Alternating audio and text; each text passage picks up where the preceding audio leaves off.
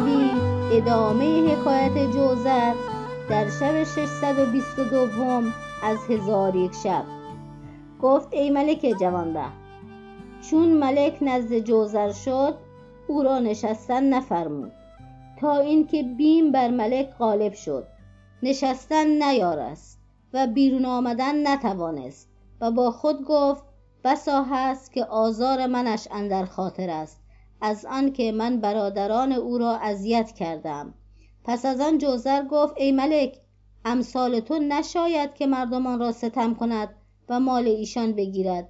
ملک گفت یا سیدی بر من مگیر که حرص و طمع مرا بر این کار بداشت و اگر گناه نمی بود بخشایش نمی شد و ملک از گذشته معذرت همی خواست و این شعر همی خواند. بنده وارم آمدم به زنهارت که ندارم صلاح پیکارت. و پیوسته فروتنی می‌کرد تا اینکه جوزر گفت من بر تو بخشودم. آنگاه جواز نشستن داد. ملک بنشست. جوزر او را خلعت امان عطا کرد و برادرانش را به گستردن سفره بفرمود. چون طعام بخوردند خادمان و لشکریان را یکسره خلعت ببخشود و ایشان را گرامی بداشت و ملک را به بازگشتن اشارت کرد.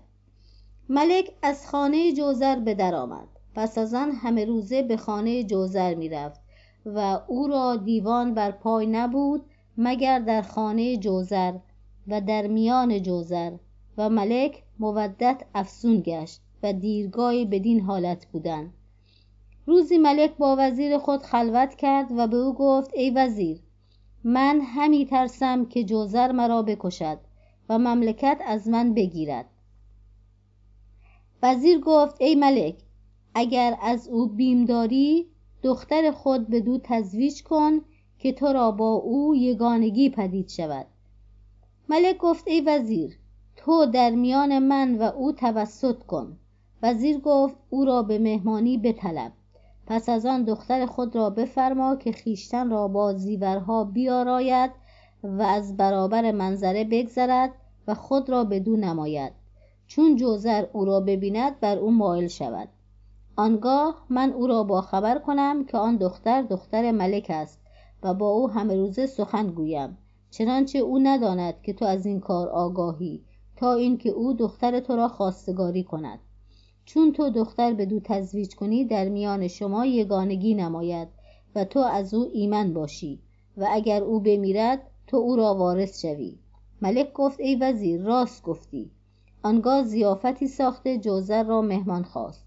جوزر به سرای سلطان درآمد و آن روز را با انس تمام به حدیث بنشستند و ملک زن خود را سپرده بود که دختر را بیاراید و از در مجلس بگذراند. زن نیز چنان کرد که ملک سپرده بود. چون جوزر را بر وی نظر افتاد رگهای او سست شد و عشقش سخت گشت و رنگش بپرید. وزیر گفت ای خواجه چون است که تو را دگرگون همی بینم؟